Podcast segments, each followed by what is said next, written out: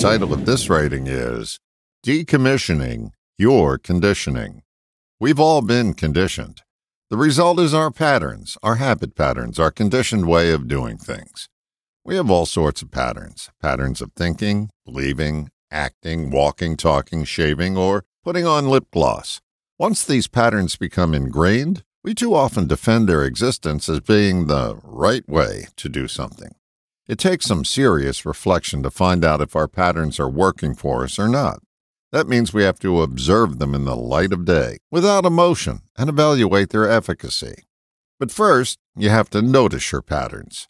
Noticing you have a pattern that's not working is the first step in this decommissioning process.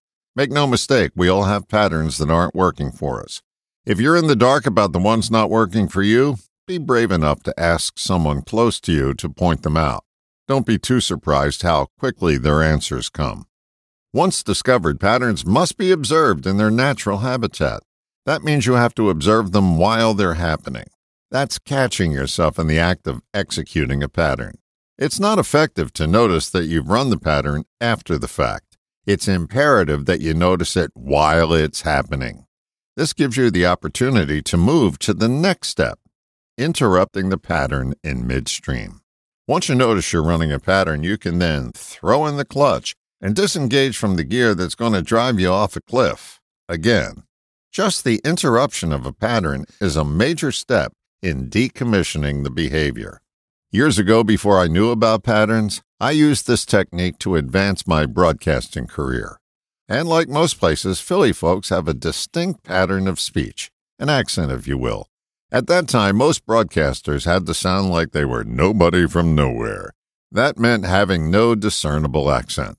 Once my speech pattern was pointed out to me, I had to go to work on it to be more employable. It was no easy journey, I'll tell you that.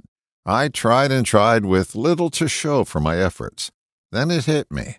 When I caught myself speaking in my accent, I immediately interrupted myself and corrected my speech in midstream.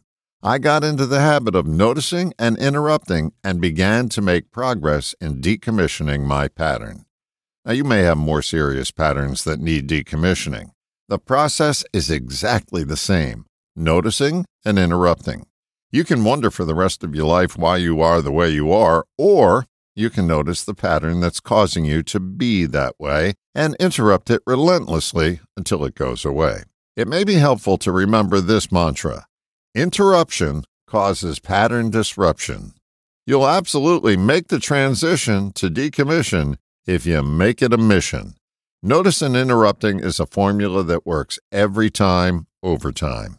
You don't have to believe in the formula, you just have to execute it to get results. Pardon the interruption, but I wonder how soon you'll notice. All the best, John.